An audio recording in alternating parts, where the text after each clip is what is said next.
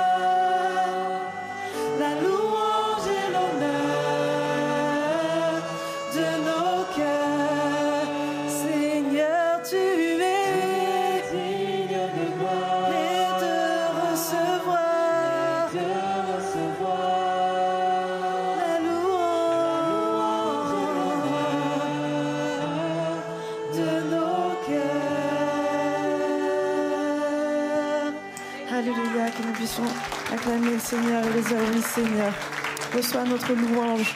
Reçois notre louange ce matin, Jésus, car tu es un Dieu majestueux, Seigneur. Alléluia, Seigneur. Gloire à toi. Gloire à toi, Jésus.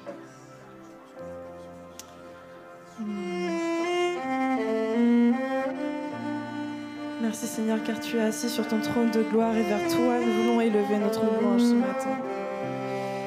Alléluia Seigneur.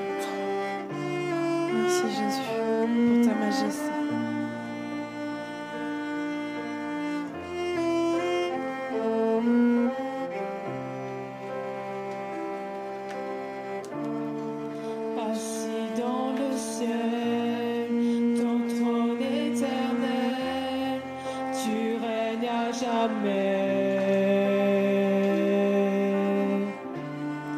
Vêtu de splendeur, entouré d'honneur et de majesté. Les anges chantent. Les anges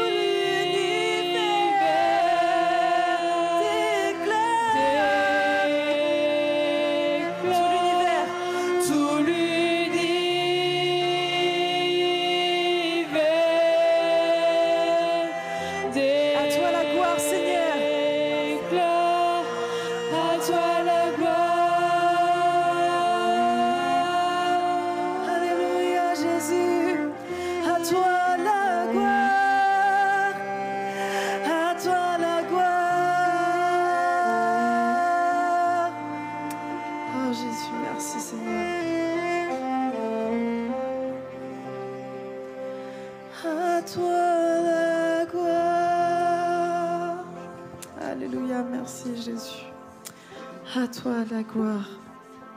À toi la gloire, Seigneur. Merci Seigneur pour ton nom. Ton nom libère Jésus. Ton nom est puissant et ton nom est grand. Même si nous ne te voyons pas, Seigneur, nous avons foi en toi, Jésus. Et nous proclamons ton nom, ton nom puissant, Seigneur.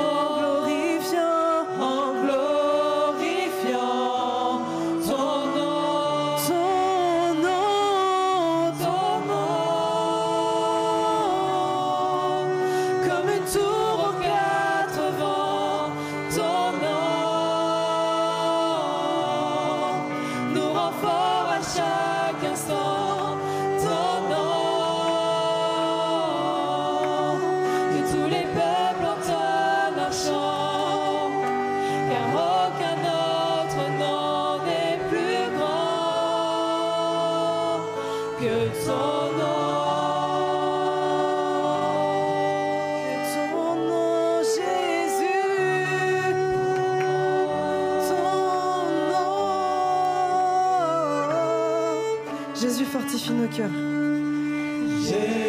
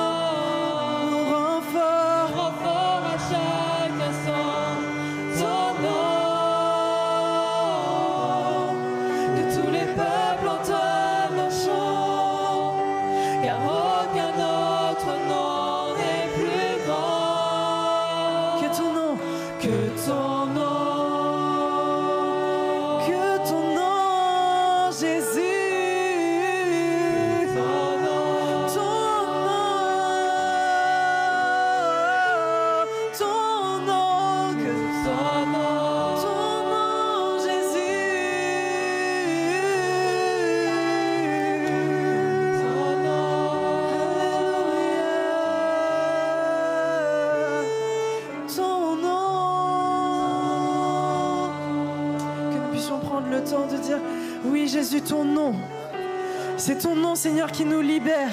Élevez vos voix vers notre Seigneur et dites oui. Seigneur, je veux proclamer ton nom dans ma vie. Ton nom dans tout ce que je fais. Dans tout ce que j'entreprends, Seigneur, c'est ton nom. C'est par ton nom, Seigneur, que je veux faire les choses. Ce n'est pas par mes propres moyens, Seigneur, mais c'est par ton nom et par ce que tu mets à ma disposition, Jésus. Ce n'est pas ma volonté, Seigneur, mais c'est la tienne, Seigneur. Alléluia. Élevons nos voix vers Jésus ce matin maison. Merci Seigneur pour ton nom. Merci pour ce que tu fais dans nos vies. Jésus, sois élevé, exalté Seigneur.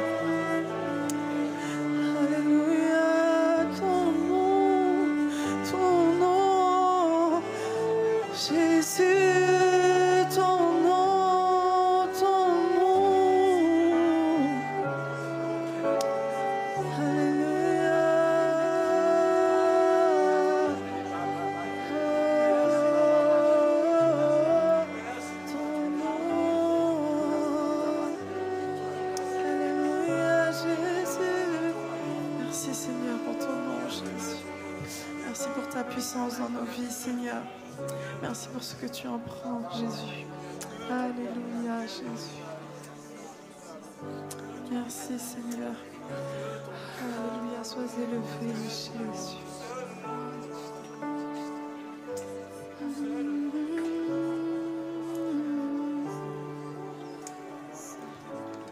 Alléluia, Jésus. Merci, Seigneur. Sois loué, exalté ce matin, Seigneur.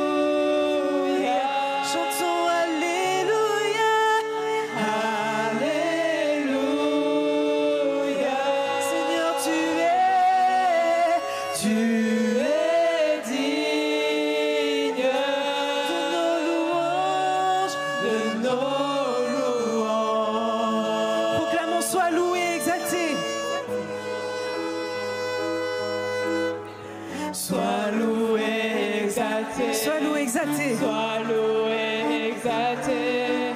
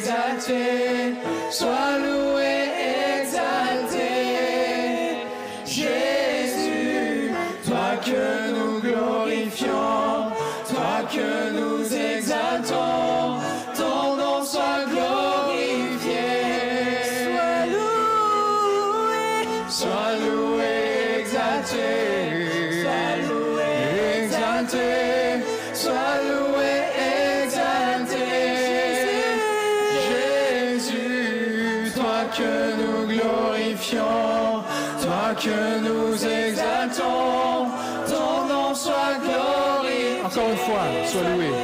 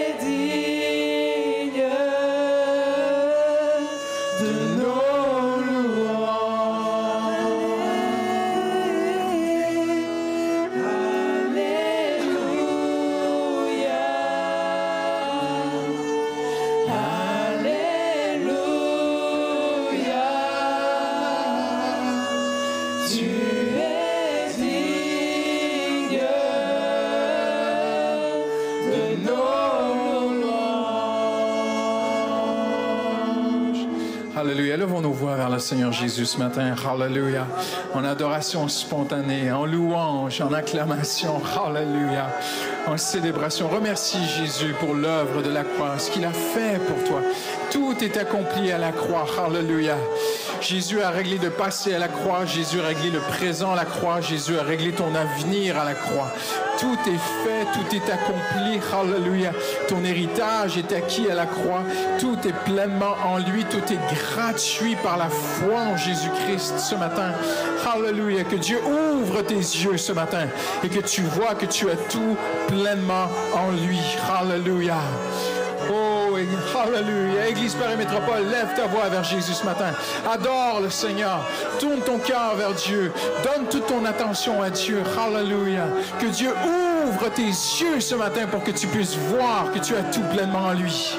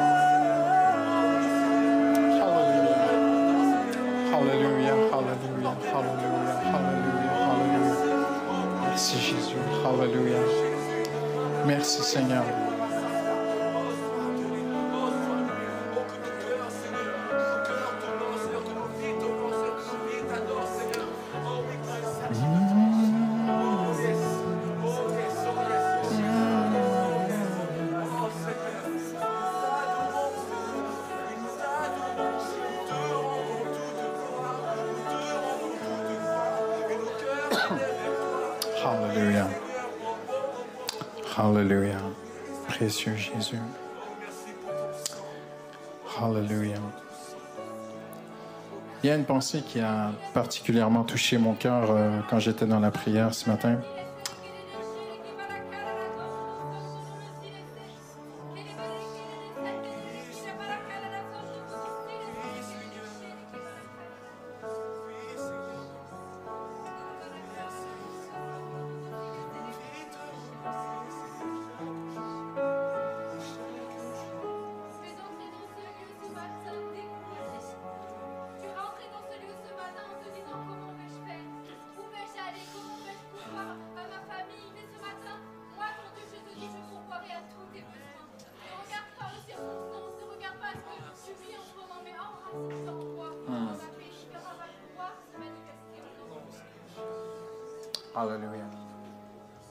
Merci Seigneur pour ta parole.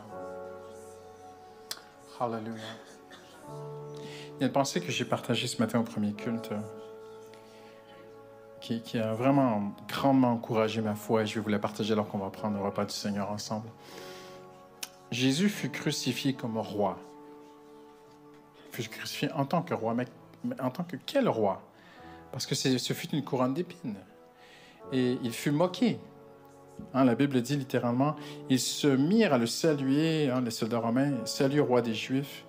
Ils ont mis une affiche, une écriture au-dessus de sa tête, et roi des Juifs. Donc Jésus, on lui a mis une, robe, une cape, euh, et- même son tombeau était avec les riches. Jésus fut crucifié en tant que roi. Mais quelle royauté? Parce que c'est pas une royauté qu'on aime. hein. C'est pas la royauté qui lui était destinée pour l'éternité. Mais la Bible dit, il s'est fait pécher. C'est écrit hein, dans la Bible. Et Paul personnifie le péché. Je ne veux pas prêcher, vous inquiétez pas. Leandro va nous amener euh, le conseil de Dieu dans un instant. Mais je veux que tu puisses saisir ceci ce matin en prenant le pain et le vin. Paul personnifie le péché, comme si le péché était une personne. Et ça, c'est l'un des grands mystères de la croix. Je ne saurais pas l'expliquer ce matin. Mais Jésus s'est fait pécher. Il y a d'autres textes, je ne les ai pas ici, on n'a pas le temps, qui nous montrent vraiment que, en fait, Jésus s'est fait pécheur, péché pour nous. Est-il devenu un être ignoble soudainement à la croix? Non, pas du tout. Parce que même il priait, pardonne-leur car ils ne savent ce qu'ils font. Mais il a porté quelque chose. Il a porté plus que nos péchés. Parce qu'il a été crucifié comme roi. En fait, il a porté et il a vaincu et il a tué le roi du péché. La royauté du péché. Le règne du péché. Et en lui, nous avons la possibilité de vivre une vie libre du règne du péché. Il a détruit la royauté, le règne. On a posé une couronne sur sa tête. La couronne du péché. Parce que le péché amène des problèmes dans notre tête. hein. Les épines perçaient sa tête. Et quand tu vis dans le péché, tu as des problèmes après dans ta tête. T'es- les remords, les regrets, la culpabilité, la honte, l'accusation, l'accusateur, toutes ces épines, tu vis avec ces épines. Mais en Jésus-Christ, il est possible de ne plus avoir ces épines. Jésus les a portées pour nous ce matin. Ah, je pourrais vous en parler pendant des heures, mais je vais arrêter ici. On va prendre ensemble, si vous voulez bien, le pain et le vin.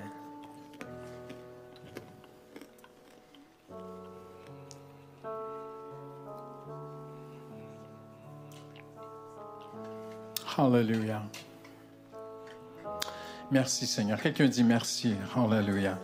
Remercie le Seigneur un instant ce matin. Vraiment dis-lui merci pour sa grâce, pour ce qu'il a fait. Ce qu'il a accompli à la croix, il peut le faire en toi. Ce qu'il a fait sur la croix, il peut le faire en toi par la foi. Tout est par la foi. Le juste vivra par la foi. Ce matin, dis-lui, Seigneur, ce que tu as fait à la croix, je le crois que tu vas le faire en moi aussi, Seigneur. À la croix, c'est un fait, mais je crois que ce sera fait aussi dans ma vie, Seigneur. Je crois que je peux vivre libre libre du péché. Dis-lui, Seigneur, libre, alléluia. Je crois à cette liberté du péché en Jésus-Christ. Alléluia, alléluia, alléluia, alléluia, alléluia. Précieux Jésus. Alléluia. Merci Seigneur pour ta présence. Amen. Alléluia. Amen. Gloire à Dieu. Ça nous fait plaisir de nous retrouver en ce dimanche de la fête des mères. Juste avant de prendre vos places, pendant qu'on récupère les petites coupoles, prenez une minute pour saluer quelques personnes autour de vous, leur souhaiter la bienvenue à l'Église Paris Métropole. On se transforme en un immense comité, une grande famille d'accueil où on dit mer- bienvenue à l'Église Paris Métropole. Allez vers quelqu'un que vous ne connaissez pas. Je vous donne cette mission. Allez saluer quelqu'un que vous ne connaissez pas et dites-lui bienvenue à l'Église.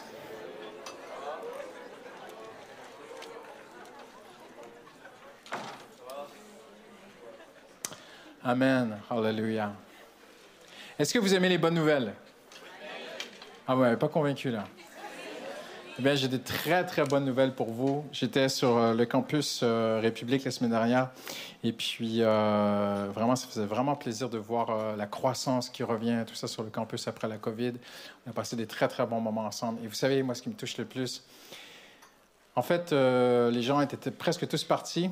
Et euh, j'avais prévu discuter avec une dame, hein, une dame quand même d'un- d'un certain âge, qui, euh, que je connais, qu'on se, on se connaît depuis quelques années, mais qui, euh, pas chrétienne en fait, mais son fils est pasteur. Et euh, à la fin, on s'est assis ensemble, elle a donné son cœur à Jésus. On a prié ensemble, elle a dit, Pasteur, il faut que je me fasse baptiser d'eau. Et puis, on a passé un très, très bon moment. Et pour moi, ma journée, le bonus de ma journée, la joie de ma journée, c'était de prendre ses mains dans mes mains. Amen. Et de, de, de- elle a posé sa main dans ma main. C'est une dame âgée, parce que je voyais, c'est avec les années, hein, la peau, les- ah, c'est plus pareil. Hein? Et puis, je voyais sa main se poser dans ma main. J'ai posé ma main sur elle. On a prié ensemble, elle a donné son cœur à Jésus. Et il n'y a rien de plus beau que d'entendre quelqu'un dire, Pasteur, je suis pécheur. Amen. J'ai vraiment besoin que Jésus sauve ma vie. Je pense que c'est une des plus belles phrases qu'un être humain peut prononcer. Amen. Donc, je vous ramène de très, très bonnes nouvelles aussi. Euh, ben, Sylvain, on est en train aussi de, de- de- de faire une nouvelle instruction baptême avec plusieurs euh, personnes qui veulent se faire baptiser. On est très, très heureux de la dynamique de l'Église. Et vous savez, quand on est pasteur au courant de la semaine, souvent, c'est nous, on se prend toutes les mauvaises nouvelles. Les gens viennent nous voir et même parfois les gens nous communiquent des peurs et même parfois les pasteurs communiquent des peurs aux pasteurs. Et quelqu'un m'a dit, oh mais Christian, ça va être dur pour toi dimanche prochain. Je dis, ah bon, pourquoi? Mais tu sais, c'est le seul pont de l'année, il n'y aura plus personne à l'église. Et là, je regarde, mais vous êtes là. Donc c'est bien, gloire à Dieu. Et puis les gens étaient au premier culte aussi. Et euh, Pasteur Samuel me dit que le, campus Long va super bien aussi. Euh, il grandit, il progresse. J'étais là, je suis passé faire un petit coucou euh, en semaine et vendredi soir et voir des nouveaux visages, des gens qui s'approchent du Seigneur. Amen. Dieu est bon, Amen. Alléluia. Il fait de très, très belles choses. Et nous voulons souligner les mamans ce matin. S'il y a des mères dans ce lieu, voilà, levez-vous, toutes les mamans, levez-vous, levez-vous, levez-vous. S'il y a une mère à côté de vous, vous la levez, même si elle ne veut pas se lever.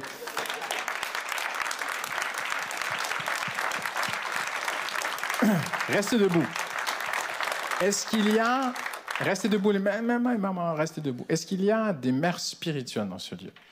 Levez-vous. Levez-vous, les mères spirituelles aussi. C'est important. On va vous honorer. C'est un très beau dimanche. Amen. Et combien sont ici aujourd'hui? Et vous avez une maman?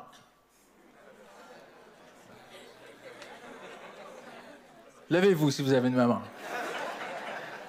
Si vous restez assis, c'est que vous avez un problème. Hein? si vous venez d'une autre planète. Hein? On va prier pour les mères. Je, je demandais à Sylvain de s'approcher. Si tu peux juste, on va, on va prier pour toutes les mamans. Et vous avez tous une maman qui n'est peut-être pas ici aujourd'hui. On va juste prendre un temps pour les bénir. C'est un, jour important. Et cet après-midi, vous avez une mission. Vous devez honorer votre maman. Il est vrai, Seigneur, encore que c'est un privilège que nous avons de te prier. Encore, Seigneur, de pouvoir te porter toutes ces mamans qui sont là, qui ont donné ces amours, cet amour à leurs enfants, Seigneur. Et nous voulons encore ce matin les honorer, les présenter entre tes mains. Nous voulons vraiment te demander encore, Seigneur, de les bénir, encore de les fortifier, Seigneur. Encore vraiment de poser ta main sur elles, de les entourer de tes bras d'amour. Oui, nous savons, Seigneur, à quel point tu aimes, Seigneur, ces mamans qui sont là, mon Dieu. C'est elles qui donnent la vie et c'est elles aussi qui peuvent entretenir et développer la foi de leurs enfants. Alors, Seigneur, encore ce matin, je les remets entre tes mains pour ce qu'elles pourront également apporter à leurs enfants, Seigneur. Et il n'y a pas d'âge. Même si ce matin, tu es une maman qui a 50 ans et que tu as des enfants qui ont 30 ans, eh bien, sache que tu peux encore les bénir. Et encore ce matin, c'est ta place de maman. Alors Seigneur, vraiment, nous les présentons, te demandons d'apporter une grâce particulière sur leur vie. Sois loué, sois adoré Jésus encore en ce lieu. Amen. Alléluia. Merci Sylvain. Alors, je n'y manquerai pas, moi non plus. Vous savez, ma mère, à moi, elle est doublement bénie, plus que les vôtres. Parce qu'elle est au Canada, et parce que le Canada, le jour de la fête des mères, c'est pas le même jour que la France. Donc, si je loupe la fête des mères canadienne, là, je- elle m'appelle. hein. Et donc, deux fois par année, je lui souhaite joyeuse fête des mères à ma mère. Donc, c'est très, très important d'honorer nos mamans. À la sortie, si vous êtes une maman, ce, ce matin à la sortie, on a un petit cadeau pour vous qu'on va vous remettre. Donc, euh, ne manquez pas. Ce petit cadeau. Si vous êtes nouveau à l'église, vraiment, on veut vraiment vous souhaiter la bienvenue. On a un petit point café dehors à la sortie, euh, Café République, euh, République Café qui est là avec des gens qui vous accueillent. Si vous avez des questions sur l'église, tout ça, vraiment, n'hésitez pas. On, a aussi, à travers le pôle formation, un très, très beau parcours qui s'appelle le, parcours euh, Alpha, où on répond même aux questions essentielles, fondamentales, de, de base de la vie chrétienne. Donc, euh, vous pouvez vous inscrire sur notre site Internet. Vous allez voir, il y a différents endroits où on peut s'inscrire. Vous trouverez l'endroit. Mardi soir, nous poursuivons. On a, des super, vraiment, on a des super mardis. Si vous n'êtes jamais venu un mardi, vraiment, vraiment, vraiment, je vous dis sincèrement, vous manquez quelque chose. Tournez-vous voir quelqu'un euh, à côté de vous. Dites-lui, es-tu déjà venu un mardi soir? Gênez-le un peu. Mettez-lui la honte. Voilà. On a de très, très beaux mardis. Euh, vous arrivez quand vous pouvez. Euh, les portes s'ouvrent dès 18h30. On est- nous sommes en prière. On a des temps où on prie ensemble, on prie individuellement aussi. On est dans la parole, on fait des études bibliques. Et nous avons entamé une série qui est des plus encourageantes. C'est Jésus dans l'Ancien Testament. Donc, on découvre Jésus-Christ. Si vous pensez que Jésus apparaît dans les évangiles, non, Jésus est dans toute la parole de Dieu. Alors, euh, très, très belle série que vous pouvez suivre avec nous. Plusieurs chrétiens, hein, plusieurs frères et sœurs arrivent après le travail. Certains arrivent vers 19h, tout ça. Et puis, donc, euh, vous arrivez quand vous pouvez après le boulot. C'est merveilleux. Vers 20h, c'est terminé. Vous pouvez rentrer chez vous, euh, dîner, tout ça. Donc voilà. Vendredi prochain, c'est le dernier culte de Jap, donc euh, avec le pasteur Léandro, à ne pas manquer.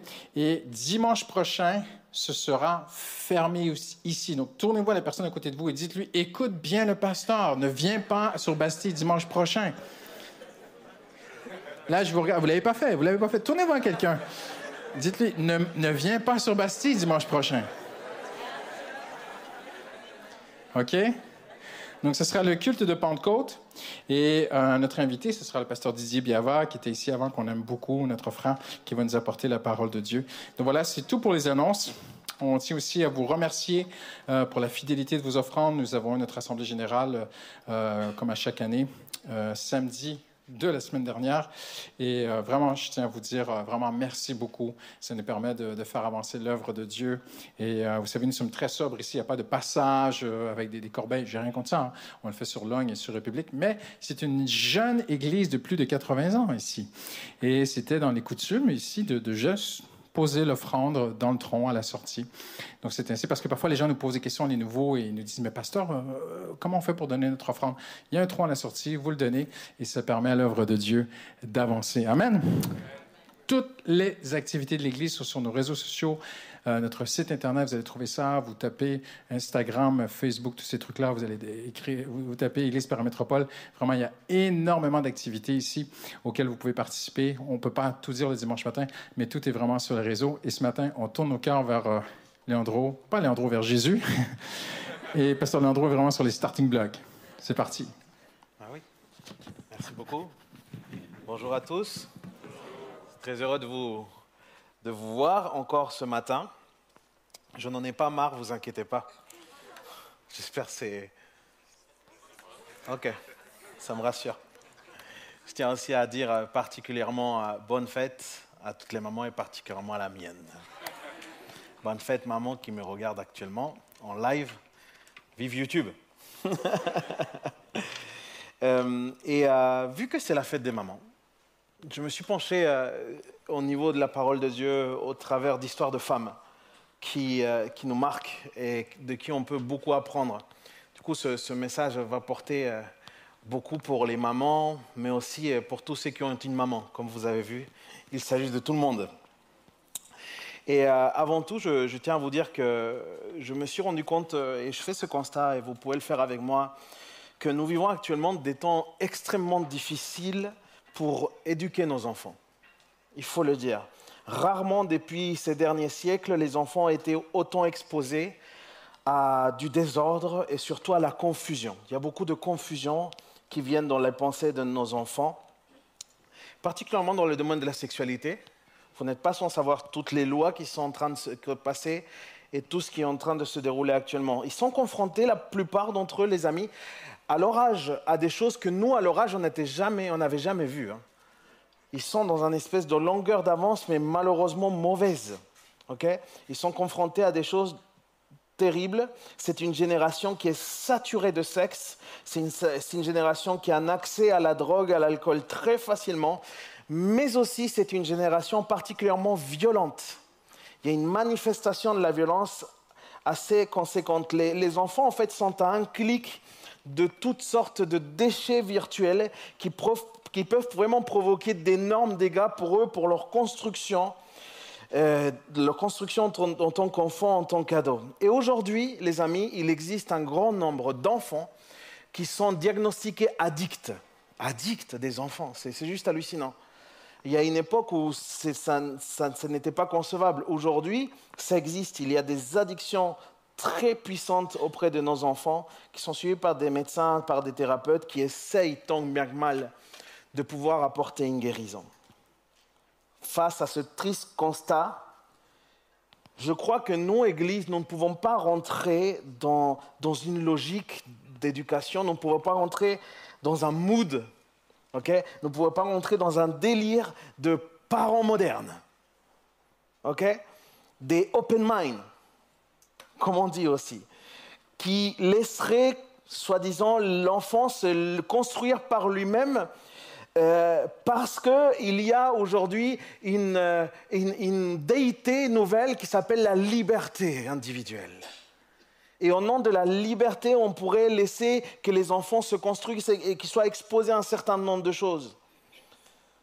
Et, euh, et ça serait terrible pour nous. Ça serait terrible parce que, en, fait, on, est dans une époque où il faut constamment euh, nous remettre en question par rapport à cette espèce de liberté, par rapport à ce Dieu de la liberté. Et je remarque, mes amis, que le modèle biblique ne, ne semble pas si open mind que ça. Et euh, c'est que Dieu est le premier au courant que l'éducation des enfants, c'est un enjeu majeur.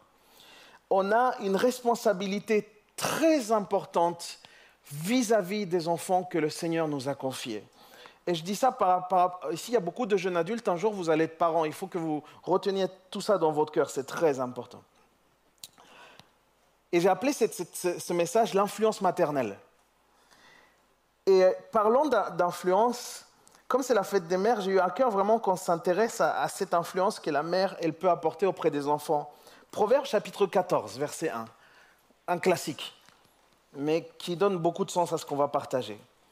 Une femme pleine de sagesse construit sa maison, mais celle qui est insensée, il y en a une autre, version qui est un peu plus difficile, qui dit, mais celle qui est stupide, ne regardez personne, s'il vous plaît. La renverse par ses propres mains, on la détruit. Avant, avant, les amis, avant toute chose, il faut comprendre effectivement que pas toutes les femmes sont mamans ou vont forcément être mamans.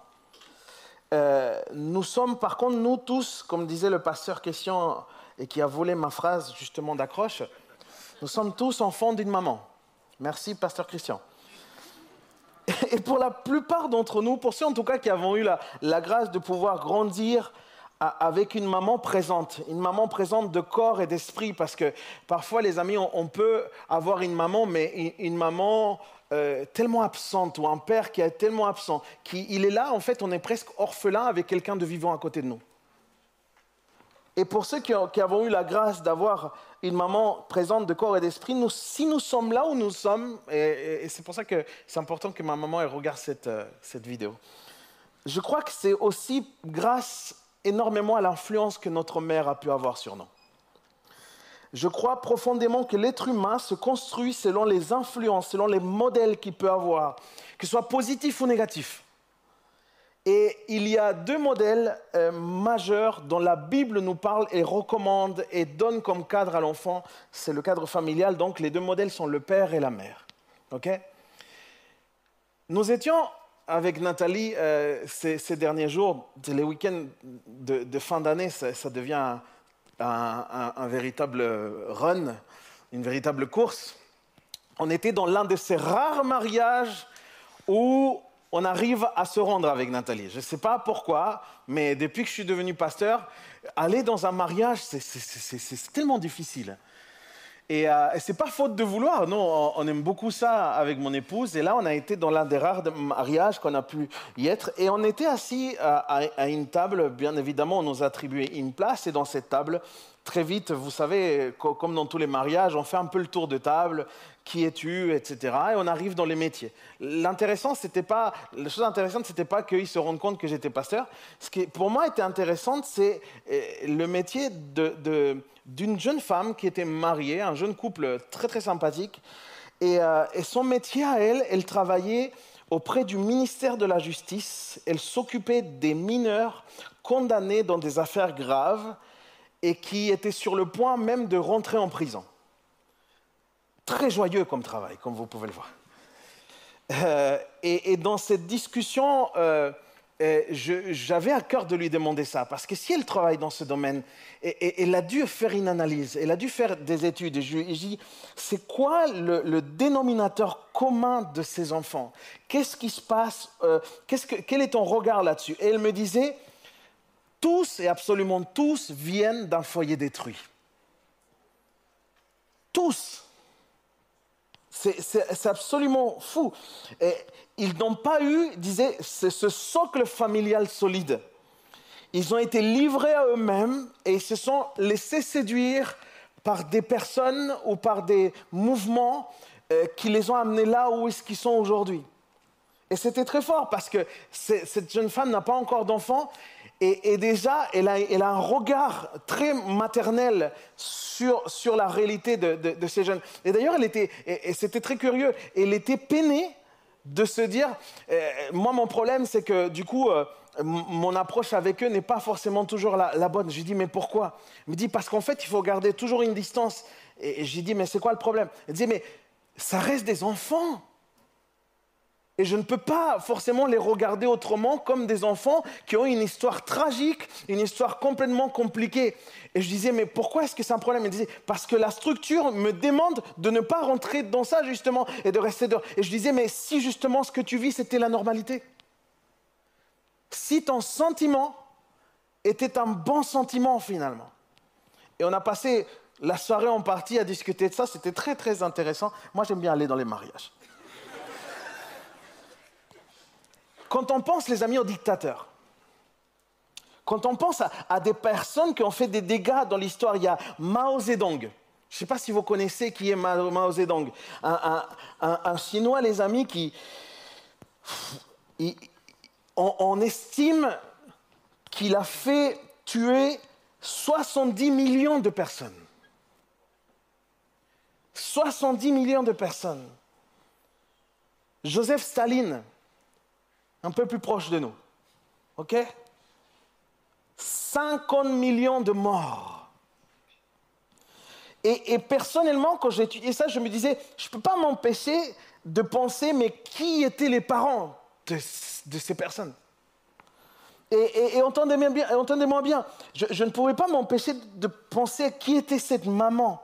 Non pas pour la juger, mais juste pour comprendre que s'est-il passé dans la construction de cet enfant qu'un jour est devenu un adulte avec une telle soif de pouvoir au point d'être le, responsable- d'être le responsable de massacres aussi grands?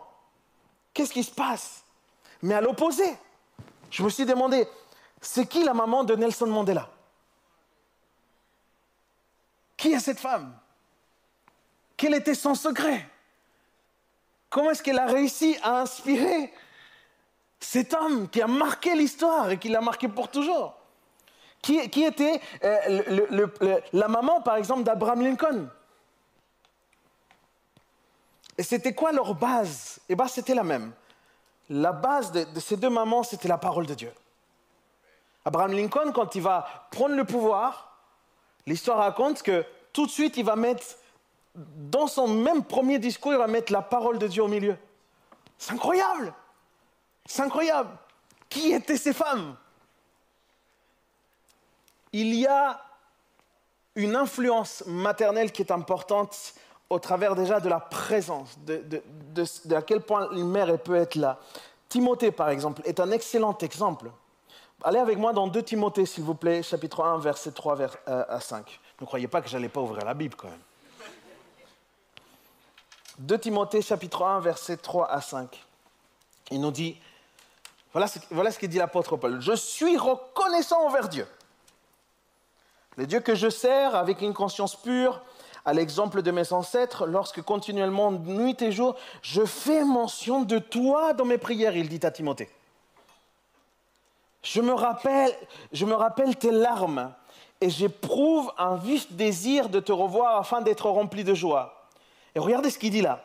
Je garde le souvenir de ta foi sincère, cette foi qui se trouvait déjà chez ta grand-mère Loïs et ta mère Eunice. À présent, elle habite aussi en toi, j'en suis pleinement convaincu. Si Timothée n'a pas, euh, n'a pas eu une influence féminine, une influence maternelle, je ne sais pas ce qu'il faut m'expliquer.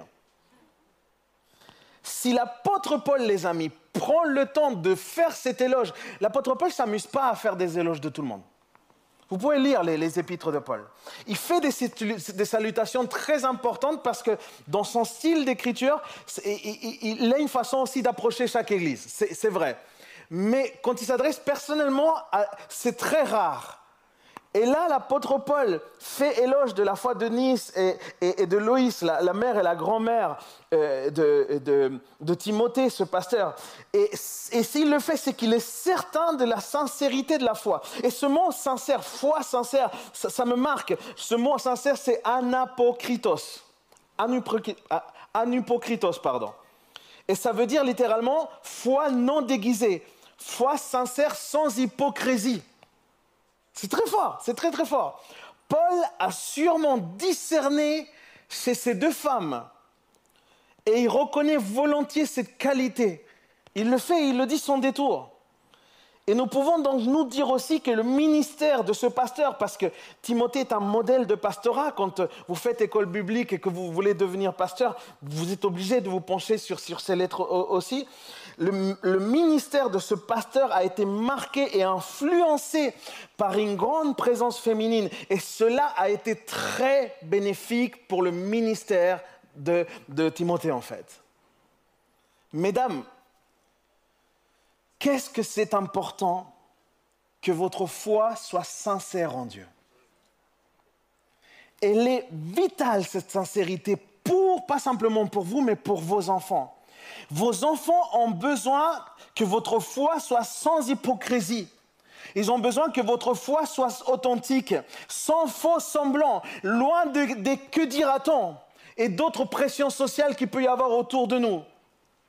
Peut-être que dans votre entourage en tant que femme euh, et dans, dans vos groupes, peut-être que vous trouvez un, un entourage plein de médisances, des mauvaises langues. OK? Mais vous, il ne faut pas que vous rentriez dans ce jeu-là, que votre bouche euh, ne soit pas remplie de critiques, mais soyez connus pour avoir des paroles d'encouragement, pour avoir des paroles de justice. C'est très important. N'allez pas perdre votre temps avec les commères. Au nom de Jésus. Dieu vous donne la possibilité d'être l'une des plus importantes influences pour vos enfants. Ne perdez pas votre temps. Une foi qui doit être assumée, on en parlait encore ce matin, une foi qui doit être assumée, et ben une fois assumée, ça reflète une cohérence entre ce qu'on croit et notre style de vie. Ok?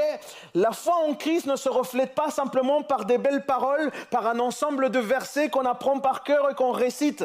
La, la- la foi chrétienne, elle se reflète par les actes de notre quotidien. Et voilà une influence rare de nos jours, mais qui a tellement de valeur et que nos enfants en demandent et en redemandent. C'est nécessaire. Et croyez-moi, ce n'est pas lié aux années de conversion. Ça aussi, c'est un mythe. Ce n'est pas parce que quelqu'un a beaucoup d'années de conversion que non, c'est pas lié à ça. Vous pouvez, euh, euh, vous pouvez même ne pas venir forcément d'une culture chrétienne, d'une famille chrétienne. Et, malgré tout ça, vous pouvez vivre une foi authentique qui inspire tout votre entourage. On l'a vu et on le voit. Il y a des témoignages de conversion des gens qui sont passés par les ondes du baptême et qui ne venaient pas du tout, excusez-moi, de ce monde. Et pourtant, eux, ils, sont dans leur contexte, et malgré leur contexte, ils brillent. Ils sentent une bonne influence. Il y a aussi une autre maman qui, moi, m'a beaucoup marqué et qu'on parle très peu, je trouve, dans la Bible. Et une maman qui semble se cacher parmi les héros de la foi. On la mentionne peu. Hein. C'est une maman, en fait, qui a fait un travail extraordinaire dans un contexte où, pour les enfants, c'était très délicat. Allez avec moi dans Hébreu chapitre 11, versets 23 26. On va découvrir cette femme. Hébreu chapitre 11, versets 23 26. La Bible dit, par la foi, Moïse, après sa naissance, a été tenu caché pendant trois mois par ses parents. Là, il a la présence de cette maman. Car en voyant combien cet enfant il était beau, ils ne se sont pas laissés intimider par le décret du roi. On va voir de quoi il s'agit. Par la foi, Moïse est devenu adulte, a refusé d'être reconnu comme le fils de la fille du Pharaon mais il a choisi de prendre part aux souffrances du peuple de Dieu plutôt que de jouir momentanément d'une vie dans le péché. Car estimait-il subir l'humiliation que le Christ devait connaître constituer une richesse bien supérieure au trésor de l'Égypte? Il avait en effet les yeux fixés sur la récompense à venir. L'identité en tant que telle de cette femme n'est pas révélée ici. Il nous faut aller dans le livre d'Exode. Allez avec moi maintenant dans le livre d'Exode. On peut commencer à ouvrir dans Exode chapitre 1. On ne va pas forcément beaucoup lire, mais c'est là où vous trouvez cette femme. Euh, ça faisait, pour un petit peu vous, vous, donner le contexte de ce qui se passe dans la vie de Moïse, ça, ça fait 400 ans que le peuple de Jacob, que, les descendants de Jacob, le, peuple d'Israël, ils étaient en Égypte. Ça faisait 400 ans dans lequel il y avait eu aussi une croissance, une croissance assez exponentielle de toutes, les personnes, de, de tous les Israélites en fait. Et il y avait une hostilité très forte qui était installée là, qui était là parmi, malgré qu'ils étaient captifs, euh, il y avait une, hostilité qui était importante. et cette hostilité, euh, que, les Égyptiens maintenaient, elle a commencé à se manifester par une, par une persécution, une persécution ouverte avec littéralement une tentative de génocide. C'est ça qui se passe, c'est ce que vous pouvez voir dans Genèse chapitre 1, à partir du verset 15 jusqu'au verset 22, vous pouvez retrouver ça. L'idée, c'était de réduire la croissance des hommes du peuple d'Israël. Le Pharaon, lui, a eu recours à cette recette terrible et qui malheureusement est respectée même jusqu'à aujourd'hui. Il exige euh, la mise à mort des garçons nouveau-nés, d'abord par les sages-femmes. Il va d'abord demander à toutes les, sages-femmes de, tuer tous les garçons. Mais ensuite, il va la même l'imposer au peuple. tout ça, c'est dans, le, premier chapitre. Ce faisant, il espérait vraiment euh, limiter le nombre de personnes, d'hommes, capables de porter les armes en cas de conflit. Il avait peur de cette révolte. Et euh, même peut-être il voulait assimiler, euh, il voulait les assimiler au plus à son peuple. Et d'ailleurs, comme il ne gardait que les filles, il demandait aux filles de pouvoir se marier, de se mélanger aux Égyptiens. Sauf que, dans la souveraineté de Dieu, ce projet va échouer. Et il va échouer doublement parce que déjà les sages-femmes, encore une intervention très importante, il y a même des noms, je ne vais pas les donner maintenant, mais vous pouvez creuser un peu plus cette histoire. Il y a les sages-femmes d'abord qui ne se soumettent pas à cette autorité. Il y a un truc qui n'est pas normal. Mais il y a encore, quelque chose d'encore plus fou, c'est que sa propre fille, la propre fille du pharaon va transgresser cet interdit et finalement elle va sauver sans le savoir c'est lui qui allait devenir le libérateur d'Israël, Moïse. Moïse sera un garçon dont la naissance et la vie témoigneraient puissamment de la souveraineté de Dieu. Il s'agit du frère cadet de Myriam, mais aussi d'Aaron. Euh, Moïse est le fils d'Amran, son père, et là on découvre la maman. Il s'agit de Yokebed. Yokebed, était le nom de la maman. Yokebet, qui en hébreu veut dire l'éternel est gloire. Cette famille, c'est une famille pieuse. Elle faisait partie vraiment des descendants des Lévites. C'est important pour moi d'établir un contexte parce que ça nous, on se rend compte que la mission de maman ou, le, le rôle maternel dans un contexte comme ça, c'est terrible.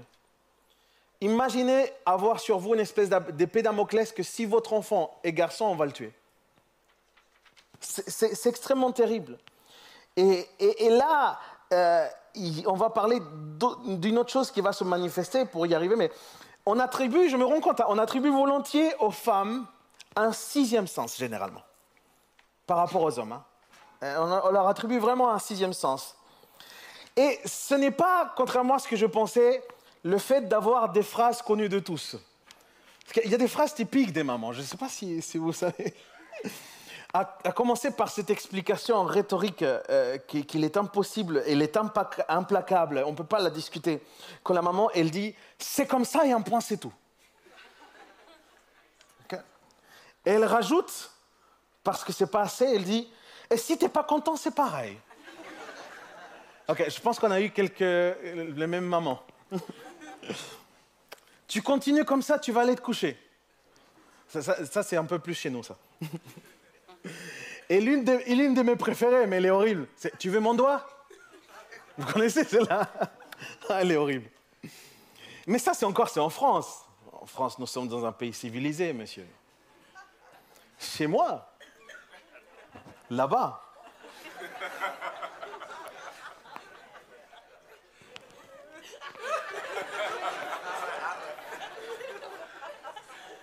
Et David, il a pris comme ça, à mon avis. Avant même de parler. Ah bon? C'était direct. C'était euh, soit la sandale, soit la pantoufle, soit la chaussure, et si jamais elle avait des chaussures à talons, il fallait fuir.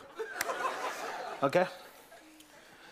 Et moi, je me souviens, ma maman, elle me disait Maman, je t'aime, mais c'est pour le bien de la prédication.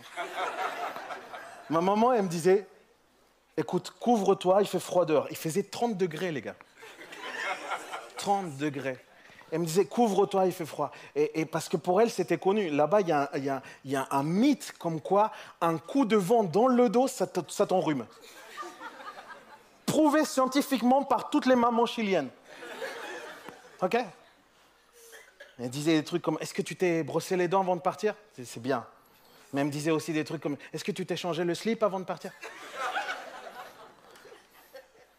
Les mamans disent des trucs pour la plupart. Et moi, je pensais que c'était ça leur sixième sens. Le pire, c'était pas celle-là. Le pire, c'était Et si ton copain se jette par la fenêtre, toi C'est les classiques. en tout cas, c'est pas ça leur sixième sens.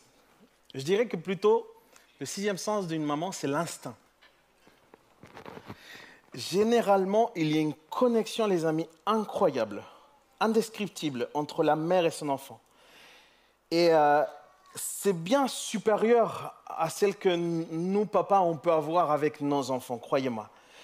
Et peut-être c'est lié au fait qu'elle l'a porté. Elle, porte l'enfant. Elle ressent, il y a une connexion tellement de sensations tellement particulières. C'est très difficile à, expliquer, mais le fait de l'avoir aussi près fait que dès que l'enfant naît, un instinct de protection commence tout de suite. C'est ce qui généralement se, manifeste. Et Dieu, écoutez les amis, Dieu va utiliser l'instinct maternel de Jécobed, la mère de Moïse, qui sent ce danger arriver, qui voit euh, que les soldats viennent même chez elle. Et vous savez ce qu'elle fait? Quand les soldats vont venir chez elle Elle va accrocher, elle va mettre une corde comme ça dans le, dans le, dans, le berceau. Et, et- et en fait, c'est comme des espèces de tentes. Et elle va accrocher une corde au bout de la tente tout en haut. Et elle va essayer de monter le bébé, histoire que quand les soldats viennent, eh ben, ils ne le voient pas.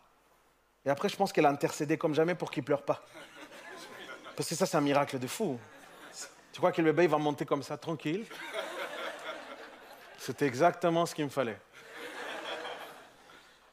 Il va se servir de ça. Et même après, quand elle va le mettre euh, euh, sur le Nil, Dieu va se servir de tout ça. Les détails de cette histoire, les amis, font éclater vraiment la souveraineté de Dieu au milieu d'une époque sombre où Israël a des raisons de croire que Dieu les a abandonnés. Euh, Ce peuple est confus. Et quelque part, il ne connaît plus tellement Dieu. Et Dieu va se servir de ce jeune homme-là. Même si Yokabed ne s'est peut-être pas rendu compte, Dieu l'a guidé pour sauver celui qui allait devenir le libérateur du peuple d'Israël. Sa présence, sa protection, ses décisions sont déterminantes pour, que le plan de Dieu s'accomplisse dans la vie de son fils. Et on peut le dire, les amis, si euh, au milieu de ce contexte si terrible, tel que la menace de mort, Jochebed n'aurait pas suivi cet instinct, eh ben, il n'y aurait pas aujourd'hui de peuple d'Israël, tout simplement. Il n'y aurait pas de peuple d'Israël. Même le lieu où l'enfant est laissé par la mère et, accompagné par sa sœur, parce que sa sœur était présente là, n'est probablement pas choisi par hasard. La fille du pharaon venait habit- habituellement euh, y faire ses- ses ablutions, en fait.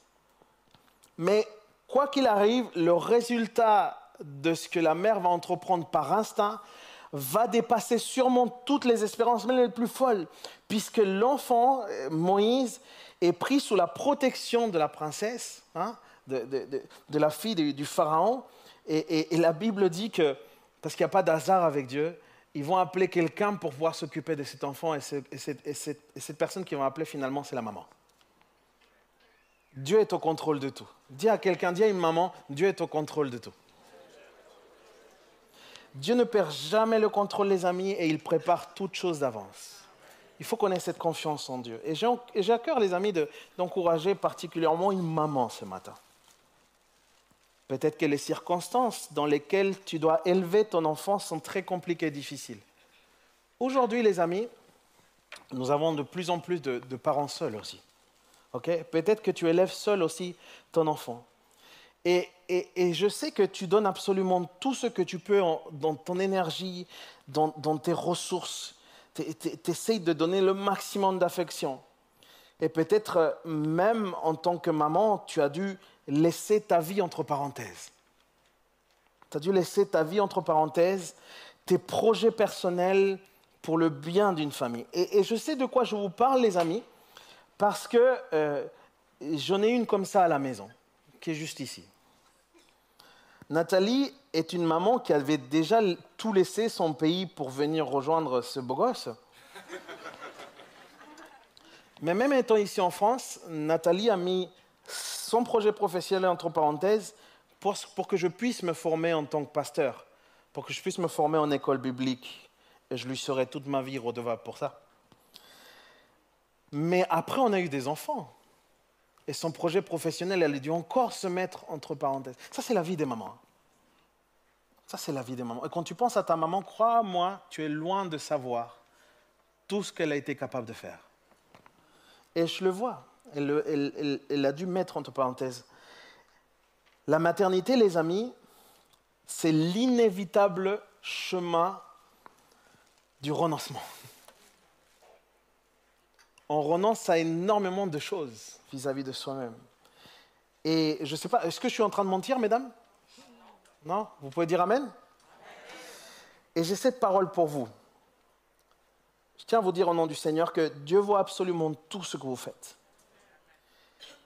Et Dieu te dit ce matin qu'il vit avec toi les douleurs, les souffrances et même les injustices que tu peux vivre. Il est peiné lorsque tu pleures, mais il se réjouit aussi avec chacune de tes victoires. Et il a permis que tu deviennes maman, c'est parce qu'il est le premier à croire en toi. Et il célèbre chaque pas qui te permet d'avancer.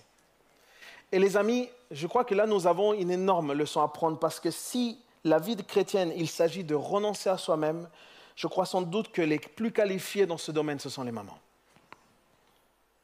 Le Seigneur te dit, maman, aujourd'hui, je t'aime, je te bénis et je bénirai aussi tes enfants. Jochebed ne pouvait pas savoir qu'elle avait mis au monde l'un des plus grands modèles de pastorat dans la Bible. C'est un peu le pasteur par excellence, après Jésus, bien évidemment, Moïse. C'est ce qu'on apprend en école biblique. D'autant plus qu'elle ne savait pas non plus qu'elle allait avoir une influence aussi sur cet enfant, qui allait permettre que cet enfant un jour revienne vers le peuple. Alors que la situation semble compromise pour tout Israël, Dieu intervient et il choisit Moïse pour pouvoir préparer le salut non pas simplement du peuple, mais de sa propre famille. Maman, continue à bosser avec ton enfant. Maman, continue à, investir en ton fils. Non pas en pensant qu'il y a un intérêt, mais laisse que Dieu te surprenne avec les intérêts qu'il te donne au travers de ses enfants. Mesdames, je tiens aussi à vous dire, et excusez-moi, là, je, vais peut-être me faire euh, euh, jeter des tomates, mais gardez-les dans vos poches. J'ai vu des mamans, les amis, qui, qui- qui pensent aussi être Dieu. Il y a un piège pour une maman. Il y a des mamans qui pensent qu'il s'agit de tout contrôler dans la maison, avec les enfants, de tout contrôler avec le mari, mais contrôler à en être malade, en s'en rendre malade. Ne me dites pas Amen, mesdames. Restez là. Il faut que je vous dise, si Dieu est au centre de notre famille, nous ne pouvons pas céder constamment à la peur de ce qu'on ne maîtrise pas. C'est très important. Être responsable de nos enfants, être responsable de notre famille, ça ne veut pas dire être omniprésent ou omniscient. OK? Ce n'est pas le fait de, de- de- tout savoir et de pouvoir être partout. Ce n'est pas ça. Être responsable, c'est faire notre part dans ce qu'il nous est possible de faire et surtout faire confiance à Dieu, comprenant qu'avant même que ce soit nos enfants, ce sont ses enfants à lui. C'est ça, être responsable. OK? Dieu aime tes enfants beaucoup plus que tu pourrais les aimer. Et c'est important de considérer ça. Ça, ça peut libérer des cœurs, les amis. Il y a des mamans qui traînent avec des espèces de culpabilités qui sont des culpabilités même culturelles. Mais Dieu aime tes enfants. Et c'est très important. Peut-être que sans te rendre compte, tu es en train de prendre cette place de Dieu. Tu es peut-être même en train de prendre la place du Père. Tu es peut-être même en train de prendre la place peut-être du grand frère, de la grande sœur. Et ce n'est pas parce que le père ou le frère ou la grande sœur ne font pas les choses exactement comme tu voudrais que c'est forcément mauvais. Il faut que je te le dise au nom de tous les enfants de la terre et des maris. Ce n'est pas parce que c'est différent que c'est mauvais. Ce n'est pas parce que c'est pas fait exactement comme tu le voudrais. Enfin, bref. Je m'arrête là parce que sinon. Après, démission, démission. Ah, on connaît les femmes, hein Elles sont puissantes. Il faut que chacun prenne sa place. Permettez-vous, dans votre famille, que chacun prenne sa place. Et la première place, c'est celle de Dieu. C'est la première. Faites-vous du bien en, en vous reposant dans cette confiance en Dieu. N'oubliez pas que Dieu ne perd pas le contrôle de votre famille. Croyez-moi, vous pouvez être dans les situations les plus critiques. Ton enfant peut devenir exactement ce que tu ne voulais pas qu'il devienne. Et malgré ça, Dieu reste au contrôle. Dieu reste au contrôle. Et messieurs, on, parle aussi aux messieurs ou pas? Ah Alléluia Parce que si on a pour elle, il faut qu'il y en ait aussi pour eux, non? Saviez-vous que vous avez le pouvoir de faire que votre femme soit une maman épanouie Ah. C'est cadeau pour, pour la même offrande. Commencez, messieurs, par prendre du temps pour écouter. Écoutez. Sondez ce qu'elles disent vraiment. Parce qu'il y a une expression, il y a une façon de dire les choses, mais si tu ne t'assois pas, si tu n'arrêtes pas ce que tu es en train de faire et tu ne regardes pas ton épouse dans les yeux, crois-moi, tu ne sauras pas vraiment ce qu'elle veut te dire. Il y a des choses que ta femme veut te dire, mais qu'elle n'arrive même pas à pouvoir les exprimer. Et juste un instant, main dans les mains, les yeux dans les yeux, ça changera tout. C'est extrêmement important, les amis. Et si on, on arrêtait aussi, si on s'arrêtait pour prendre ce temps, c'est là qu'on va vraiment savoir ce qu'il y a comme doute, ce qu'il y a aussi comme douleur. La deuxième chose, les amis, c'est qu'il faut absolument qu'on arrête toute forme de machisme.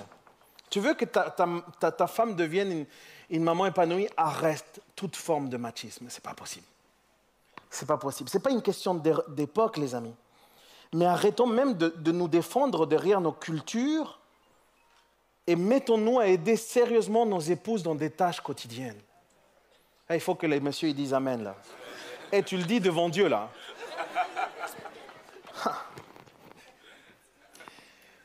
Pourquoi les mamans devraient être les seules à devoir renoncer à elles-mêmes et pas nous? Je pensais que les sœurs allaient dire Amen.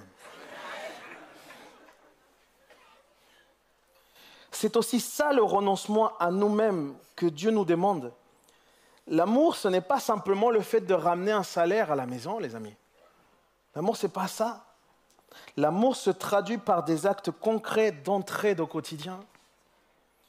Et si vous avez un problème avec ça, et avec ce sujet particulièrement, venez me voir. Je ferai un plaisir de vous accueillir. Un plaisir. On va parler entre hommes. On va se dire les choses. Il n'y a pas de souci. Il me semble en tout cas que ce qui est déterminant, et je le dis pour toutes les mamans et pour toutes les futures mamans, c'est que les mamans doivent être intentionnelles. Écoutez bien, si l'Esprit de Dieu est en vous, ça veut dire que vous pouvez aussi déterminer, à partir du moment où l'Esprit est en vous, vous pouvez déterminer l'héritage moral que vous donnez à vos enfants, les valeurs et les principes que vous voulez transmettre, l'influence concrète que vous, voulez, que vous voulez avoir auprès de vos enfants. Parce que recevoir, les amis, l'Esprit de Dieu, c'est recevoir une puissance surnaturelle. Et c'est pour ça que les, mamans, particulièrement les papas, ont besoin d'être remplis du Saint-Esprit. C'est très important. Une éducation remplie du Saint-Esprit est très différente aux autres, très très différente. Rappelez-vous que l'Esprit de Dieu en vous, ça veut dire aussi que vous êtes en nouveauté de vie. Et ça, c'est très intéressant. Ça veut dire que littéralement, vous avez une nouvelle chance. Ok? Vous n'êtes pas condamné à suivre les mêmes erreurs et les mauvaises influences que vous avez eues par le passé. Être maman, c'est l'opportunité pour vous, avec l'aide de Dieu, d'écrire une nouvelle histoire pour votre famille. Loin des erreurs du passé qui voudraient écrire l'histoire à votre place. C'est très important, les amis. Éphésiens chapitre 5, versets 15 à 17. L'apôtre Paul dit ceci, faites donc, bien attention à la façon dont vous vous conduisez. Ne vous comportez pas comme des fous, mais comme des sages. Et regardez ce qu'il dit, rachetez le temps, car les jours sont mauvais. C'est pourquoi ne soyez pas stupides, mais comprenez quelle est la volonté du Seigneur. L'homme et la femme, le père et la mère doivent être profondément attachés à Jésus. Et si dans, notre famille, il s'agit là de, pouvoir racheter le temps, je ne sais pas si, on peut m'accompagner avec le piano.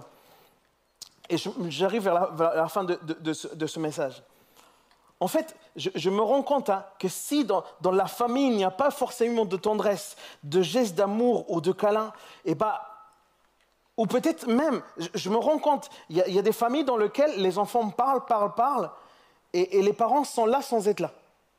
En fait, ils n'écoutent pas. Vous voyez? Vous savez à quel point c'est important pour l'enfant que vous soyez son premier public? C'est très important. Et n'oubliez pas, les amis, tout ce que l'enfant ne trouve pas à la maison, il va le trouver ailleurs. Sauf que ce qu'il va trouver ailleurs ne va pas forcément être bon.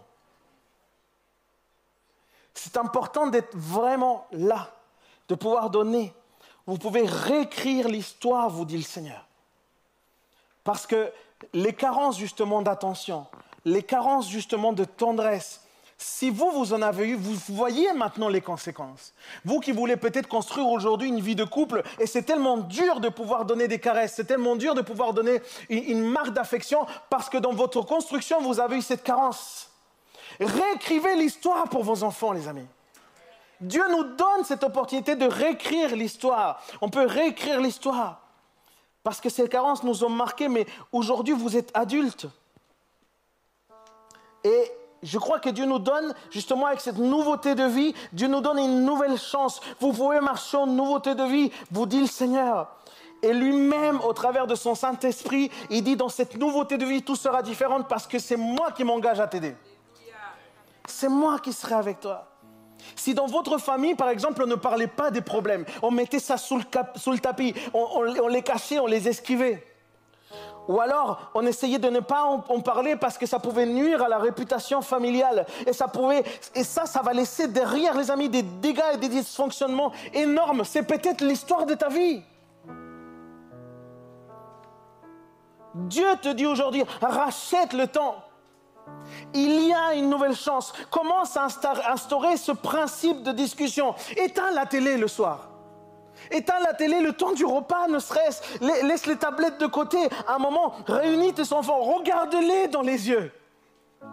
Intéresse-toi vraiment à leur journée. Crée une atmosphère de confiance qui permettra que tes enfants enfin puissent ouvrir leur cœur et te dire même les luttes les plus profondes qu'ils vivent. Parce que dans ces luttes les plus profondes, ce n'est pas des amis qu'ils ont besoin, ce n'est pas d'un prof qu'ils ont besoin, ce n'est pas d'un coach, ils ont besoin de leurs parents. C'est extrêmement important les amis. Ne juge pas tes enfants, aime-les. L'amour fera la différence dans ta relation avec eux. De la même façon que l'amour fait la différence entre ta relation avec, entre toi et ton Père. Entre toi et Dieu. Dieu ne te regarde pas en jugeant. Dieu ne te sort pas une liste de choses mauvaises que tu as faites dans la journée. Dieu ne te sort pas non plus une liste d'exigences, d'objectifs à atteindre. Dieu t'écoute, Dieu t'accueille, Dieu t'enlace et Dieu te convainc là dans ton cœur, mais il le fait avec justice et il le fait avec grâce. Tes enfants ont besoin de ça. Crée cette atmosphère de confiance, d'amour.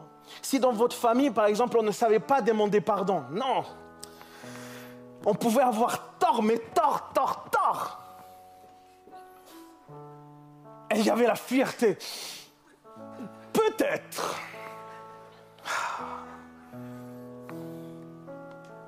Et que ce soit les parents, hein, parce que souvent c'est les parents qui ont beaucoup plus de mal à demander pardon aux enfants. Je ne comprends pas ça. C'est pas grave si vous m'aimez pas, c'est pas grave. J'aurais dit ce que Dieu m'a mis dans le cœur. Ok? Où est-ce que dans la Bible, il est interdit aux parents de demander pardon aux enfants? Quand Dieu parle du pardon, il parle tellement large. Combien de fois il va falloir que tu parles? Oh.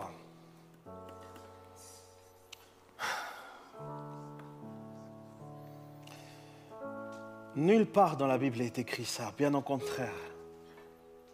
Le pardon, c'est crucial. Peut-être que ta culture ou peut-être que ton orgueil surtout te dit le contraire. Et peut-être que tu t'es dit, je demande pardon, du coup, je, je serai vulnérable. Et dans le monde, je comprends, c'est un défaut. Je comprends qu'il y a des contextes dans le professionnel, etc., où tu commences à dire que tu as une certaine vulnérabilité, ça devient un défaut. Mais écoute-moi bien, dans une famille, se montrer vulnérable, c'est l'occasion de s'unir, de vivre la compassion, de pouvoir demander à l'aide, mais vraiment de ton cœur. Ce n'est pas une mauvaise chose, la vulnérabilité dans une famille. Personne te demande, et je, je dis ça particulièrement aux mamans, personne te demande de jouer à la super maman. Personne ne te demande ça. Sois juste une maman et ça sera déjà énorme. Laisse que Dieu se glorifie au travers de tes faiblesses. Et ça vaut d'autant plus au Père.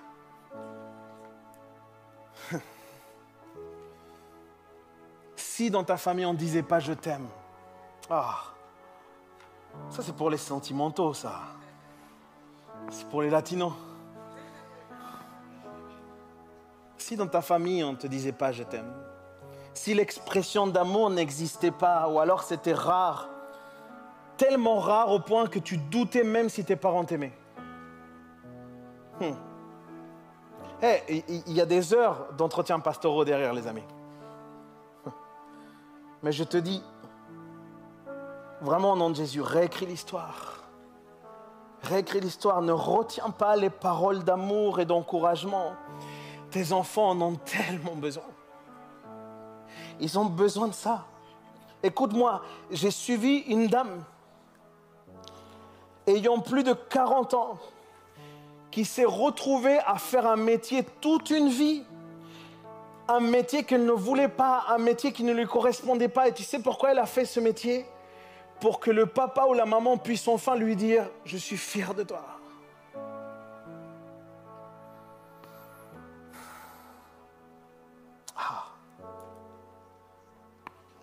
On a une responsabilité, les amis. On a une responsabilité. Elle voulait juste entendre une fois, je suis fier de toi, ma fille. Comment est-ce possible? Comment est-ce possible? Il faut, vivre, une vie qui ne convient pas forcément, qui ne te convient même pas forcément à toi, à cause d'un espèce de chantage émotionnel. Parce qu'il s'agit de ça finalement. Ah. Tu sais pourquoi ça me, touche? Parce que moi j'ai l'impression de que Dieu, notre Père, ne cesse de nous crier, mon fils, ma fille, je t'aime. Et je t'aime au point de te donner Jésus. Je t'aime comme ça. Et tu n'as même rien à faire pour pouvoir gagner cet amour. C'est juste ma décision, je t'aime, c'est comme ça. Je crois qu'on a besoin de demander à Dieu cet amour agape. Cet amour inconditionnel. Et je crois que nous allons faire des enfants très heureux avec ça, les amis. Très heureux. Réécris l'histoire, réécris l'histoire. On va se mettre debout ensemble, s'il vous plaît. Réécris l'histoire parce que Dieu est le Dieu des nouvelles chances et il va t'aider. En cette fête des mères, Dieu te donne aujourd'hui la possibilité de réécrire l'histoire. Acte chapitre 16, verset 31. Suis ce passage. Crois au Seigneur Jésus, tu seras sauvé, toi et ta famille, te dit le Seigneur. Alléluia. Alléluia.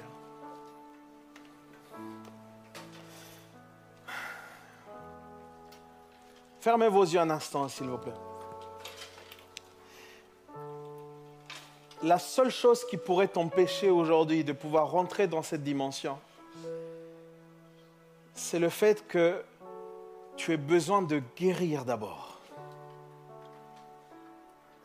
Et voilà où Dieu voulait en arriver avec tout ça.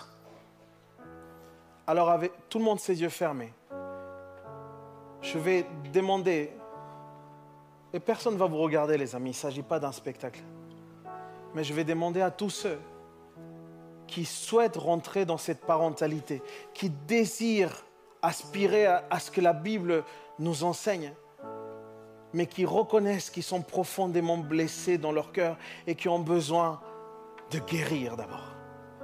Je crois que le Saint-Esprit aujourd'hui peut commencer une œuvre incroyable en toi. Il est capable de faire ça. Alors, avec les yeux fermés, tous ceux qui ont besoin de cette guérison de, Dieu, cette guérison dans ton cœur, dans ta vie, cette restauration de la vérité, loin des mensonges, je vais te demander de lever tes mains très haut vers le ciel en demandant de l'aide à Jésus-Christ, en demandant de l'aide au Saint-Esprit. Lève tes mains vers le ciel, lève ta main et dis-lui, Seigneur, je veux aspirer à cela, mais viens me guérir, j'ai besoin d'être guéri.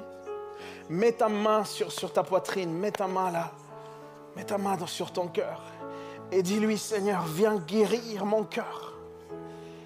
Viens me saisir, Seigneur. Guéris-moi de mon histoire pour pouvoir réécrire une nouvelle avec toi.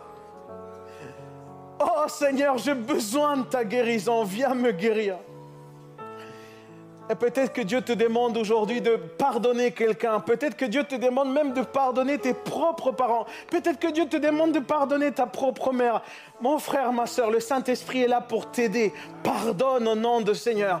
Brise cette chaîne parce que c'est une chaîne qui t'enlace. Brise-la maintenant au nom de Jésus. Lève ta main et dis au Seigneur, Seigneur, aide-moi. Je veux pardonner ma maman. Je veux pardonner mon père. Je veux pardonner cet abandon. Je veux pardonner cette injustice. Je le fais, Seigneur, avec toi. Par mes propres forces, je ne suis pas arrivé jusqu'à aujourd'hui. Mais aujourd'hui, Seigneur, je me positionne avec toi. C'est toi qui prends ma main. Avec toi, Seigneur, je pardonne au nom de Jésus. Je brise cette chaîne dans ma famille. Je brise ces liens qui m'empêchent aujourd'hui de vivre dans cette nouveauté de vie. Je veux, Seigneur, cette vie nouvelle avec toi.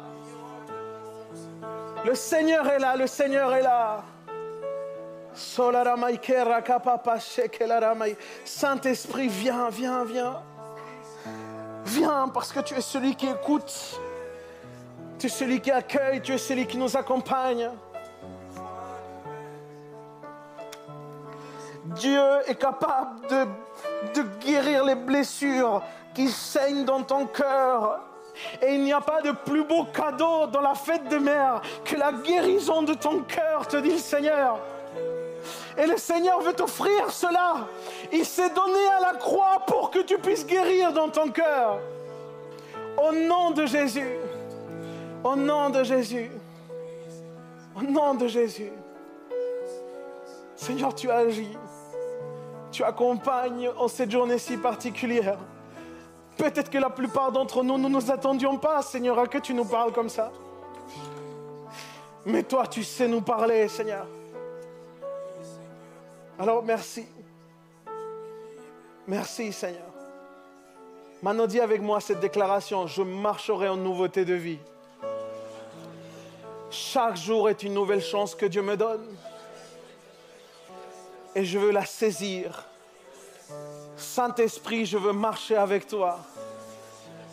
Je te confie ma famille et je te laisse la première place dans ma famille.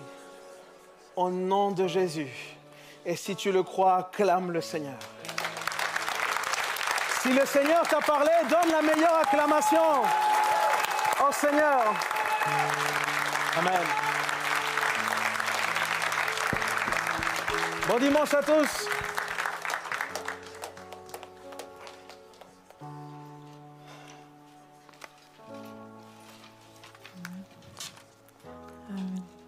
Vous voulez qu'on prenne un dernier chant pour remercier le Seigneur?